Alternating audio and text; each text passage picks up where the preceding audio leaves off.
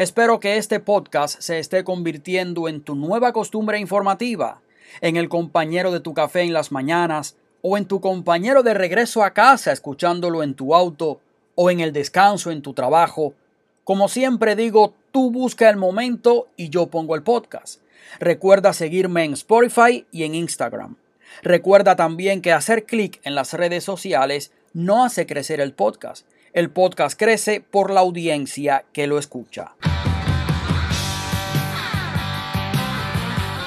El escenario político no pudiera estar más caótico y riesgoso para la paz y el bien común. El pasado sábado, casi todas las cadenas de televisión, incluida Fox, como si hubiesen estado de acuerdo, proyectaron a Biden como ganador de las elecciones y como pronostiqué en este mismo segmento, comenzaron a darle trato de President Elect, o sea, presidente electo. Y lo que yo dije en el podcast el pasado jueves, el 5 de noviembre, a modo de predicción, no es una muestra de genialidad ni mucho menos, sino de una simple lógica. Se trata de proyectar en el tiempo los acontecimientos según el comportamiento de los medios de comunicación. Entonces Biden habló en un evento por la noche en Delaware celebrando y dio un gran discurso de victoria.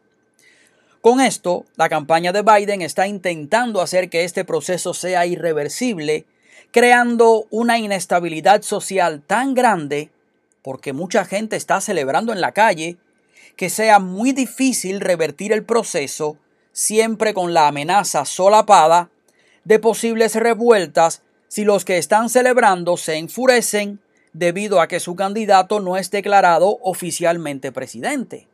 Porque recordemos que estas masas pueden pasar de la consigna festiva, el baile y el canto a la ira y a la destrucción de la propiedad pública y privada en un abrir y cerrar de ojos. En su discurso, Biden dijo: What is our mandate? I believe it's this. Americans have called upon us to marshal the forces of decency, the forces of fairness, to marshal the forces of science and the forces of hope in the great battles of our time. The battle to control the virus, the battle to build prosperity, the battle to secure your family's health care, the battle to achieve racial justice and root out systemic racism in this country. The battle to save our planet by getting climate under control. Biden dijo, ¿cuál es nuestro mandato? Creo que es este los estadounidenses nos han pedido que reunamos las fuerzas de la decencia, las fuerzas de la justicia, las fuerzas de la ciencia y las fuerzas de la esperanza en las grandes batallas de nuestro tiempo. La batalla para controlar el virus, la batalla para construir prosperidad, la batalla para asegurar la atención médica de su familia, la batalla para lograr la justicia racial y erradicar el racismo sistémico en este país, y la batalla para salvar nuestro planeta controlando el clima. Fin de la cita. Todo parece indicar que las políticas de Obama regresarían, los impuestos presumiblemente subirían porque Biden quitaría el recorte de impuestos de Trump del año 2017. Las políticas pro vida de Trump serían suspendidas y, por ejemplo, el aborto volvería a tener fondos de los contribuyentes para realizarse en el extranjero. Es más, Biden dijo que él intentaría codificar el aborto. Y esto lo dijo en un town hall meeting o en una reunión comunitaria que fue televisada, o sea que tampoco me lo estoy inventando. Está de más decir que volvería a la agenda prioritaria de la ideología de género. Eso ustedes pónganle el cuño, o sea, es afirmativo vendría el sistema de salud socializado con el mandato obligatorio del Obamacare y esta vez sería Biden Care y además de otras disposiciones para hacer del sistema de salud socializado o público en su totalidad o casi totalmente. Y vendría el plan climático de Biden, su versión del Green New Deal. La educación pública sería favorecida por encima de la privada y vendría un mayor número de jueces para la Corte Suprema, lo que puede dañar a la rama judicial para siempre. Por supuesto, si Biden se queda como presidente certificado u oficial, su equipo de trabajo estaría enfocado en órdenes ejecutivas, porque si los republicanos se quedan con el Senado, y esa es la proyección hasta el momento, pues entonces tendrían que apelar a órdenes ejecutivas para acelerar toda la agenda. Y a propósito de la lucha contra el COVID-19, ¿qué haría Biden de diferente? Porque el virus se acabaría cuando salga la vacuna, y Trump dijo que saldría a finales de este año, cuando él todavía es presidente. Biden dijo que conformaría una nueva fuerza de trabajo, lo dijo en este discurso de victoria. ¿Traerá Biden a los otros médicos que colaboran en el resto de las cadenas de la prensa liberal? porque estos doctores han criticado cada una de las decisiones del presidente Trump. ¿Quiere decir que abogarían por un nuevo cierre de la economía? No sé. Esperemos los nombres, los que Biden dijo que publicaría en el día de hoy. Ya el sábado pasado, en medio de la fiesta por causa de Biden, estalló una pelea en Madison, Wisconsin, en una manifestación con miembros de Black Lives Matter, en la que el protagonista del altercado sostenía una bandera de su movimiento, de Black Lives Matter, con una imagen de Trump decapitado. En cuanto al tema de los jueces de la Corte Suprema, los jueces deben estar observando el panorama y todo este movimiento y estado de opinión de la prensa y de la gente está en parte dirigido a intimidar a los mismos jueces cuando tengan que tomar una eventual decisión. ¿Habrá amenazas contra los jueces? No sabemos. Ya amenazaron a Brett Kavanaugh y a su familia y también han amenazado a la jueza Amy Coney Barrett. Claro, cuando todavía no eran jueces de la Corte Suprema, pero tampoco me extrañaría algún tipo de acoso.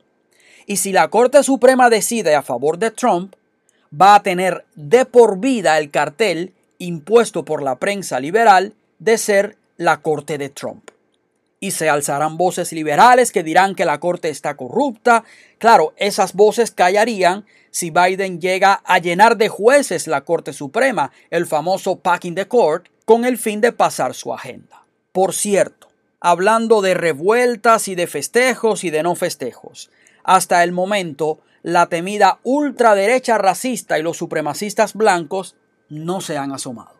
Es evidente que el propósito de la prensa al anunciar a Biden como presidente electo fue crear un estado de opinión y hasta cierto punto lo han logrado en un segmento de los partidarios de Trump que están viendo estas irregularidades en el proceso eleccionario y tal parece que no pasa nada, que nadie hace nada y es que la ausencia de justicia, o al menos de investigación entre los poderosos, es el pan nuestro de cada día. Aquí la justicia no trata tan diferente a negros y blancos por los colores de sus pieles, sino por lo abultado de sus billeteras.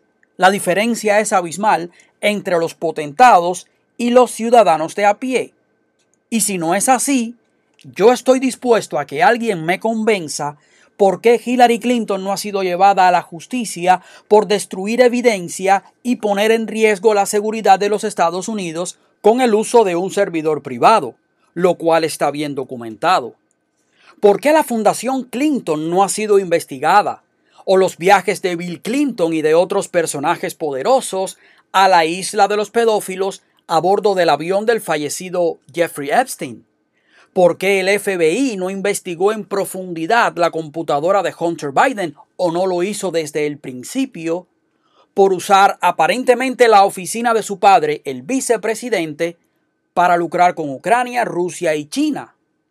¿Por qué los funcionarios del FBI en tiempos de la administración Obama, que fabricaron evidencia en contra del candidato Trump y lo vigilaron ilegalmente y después intentaron derrocar al ya presidente Trump, inventando la interferencia rusa en las elecciones, no están ante la justicia.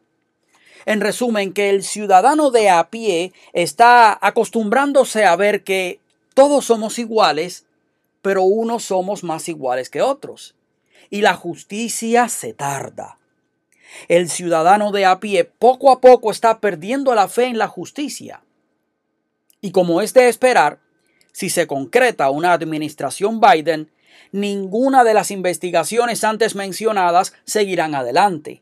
Ese ciudadano de a pie, en especial el que votó por Donald Trump, o al menos un segmento de ese electorado, está decepcionado y expectante. Es que están saliendo videos por todas partes, noticias de irregularidades que necesitan ser explicadas. Más adelante diré algunos ejemplos como la punta de un iceberg que merece ser investigado. El título de presidente electo se usa cuando un candidato gana las elecciones y entonces comienza aquí en Estados Unidos el proceso de transición o lame duck, como se dice aquí. La prensa disparó las alarmas porque proyectaron la victoria de Biden en Pennsylvania y en Nevada, lo cual le dio 290 votos electorales. Hay que aclarar que en los estados adjudicados a Biden, cuando la prensa le dio esos estados, todavía se seguía contando. En Nevada todavía ese conteo estaba en el 88% y ya se lo estaban dando a Biden. Y ni hablar de Arizona.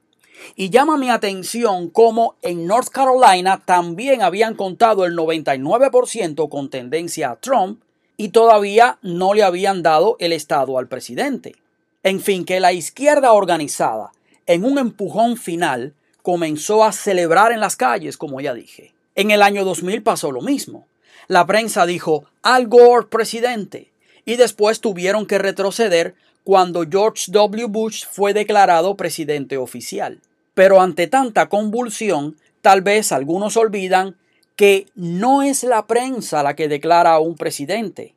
Aún no se ha certificado oficialmente que Biden es el presidente. En otras palabras, Biden todavía no debería ser llamado presidente electo, pues aún hay demandas pendientes. Normalmente, el contendiente perdedor concede y entonces existe un consenso en los estados ganados y perdidos. Y a esta altura del partido, algunos se preguntarán, ¿ya Biden es presidente? ¿Es seguro que va a cambiar la dirección de su licencia de conducción y va a ponerla de la Casa Blanca, o sea, ya se va a mudar para la Casa Blanca. La respuesta corta ante esto es mm, no. La explicación viene porque, de acuerdo al código de la ley de los Estados Unidos, cuando los votantes votan en las elecciones, no están votando directamente por el presidente en un proceso simple, sino que están votando en apoyo al colegio electoral, a los electores del Estado y esos votos de colegio electoral entonces van para el candidato que más votos populares gane. Por ejemplo, Trump ganó en el estado de la Florida. La Florida tiene 29 votos de colegio electoral. Los votantes están asegurando esos votos electorales para Trump. ¿Y cómo se sacan esos 29 votos? ¿Por qué la Florida tiene 29 votos y Texas 38? ¿Se lo ha preguntado usted? ¿De dónde salen esos números? Muy sencillo.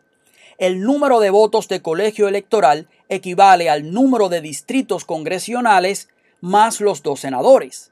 La Florida tiene 27 distritos. Le sumamos los dos senadores y ahí aparece entonces el número mágico, 29. Pero ganar al Estado y llegar a los 270 votos electorales es solamente la primera parte del proceso de un candidato para ser oficialmente declarado presidente. Para oficializarse la elección que se llevó a cabo en el estado, el gobernador de cada estado tiene que emitir un certificado. El proceso de certificación es diferente para cada estado.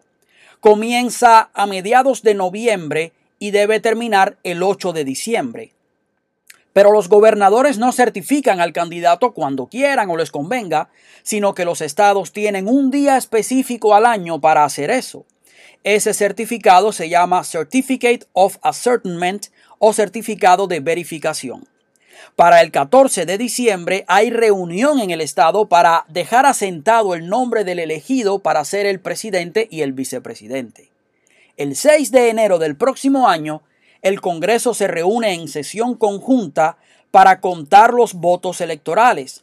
El presidente del Senado es el oficial que preside, o sea, el vicepresidente en funciones que es Mike Pence. Si un senador y un miembro de la Cámara presentan conjuntamente una objeción, cada Cámara se retiraría para considerarla.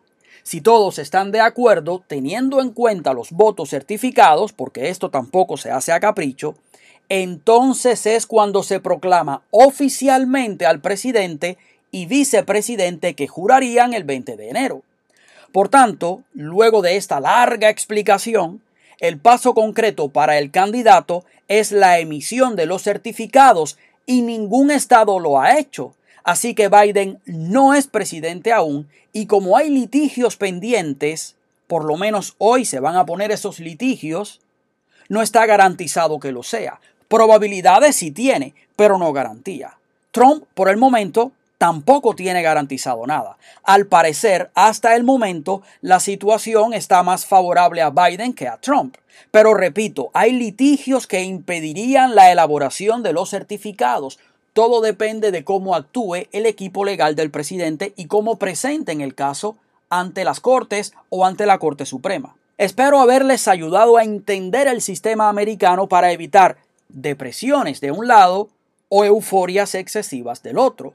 Lo ideal sería calma de ambos lados.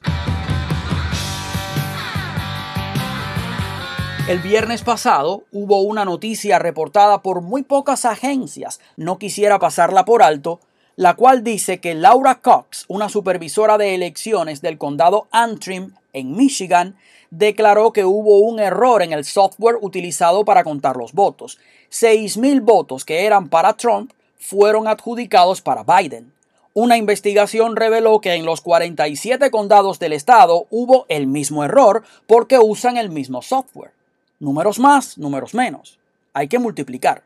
La presidenta nacional del Partido Republicano, Ronna McDaniel, habló en esa conferencia de prensa y dijo que otros 2.000 votos republicanos fueron marcados como demócratas en el condado Oakland debido a un error administrativo que le dio ese condado al candidato demócrata. Hay que destacar que ese software también se utiliza en Georgia.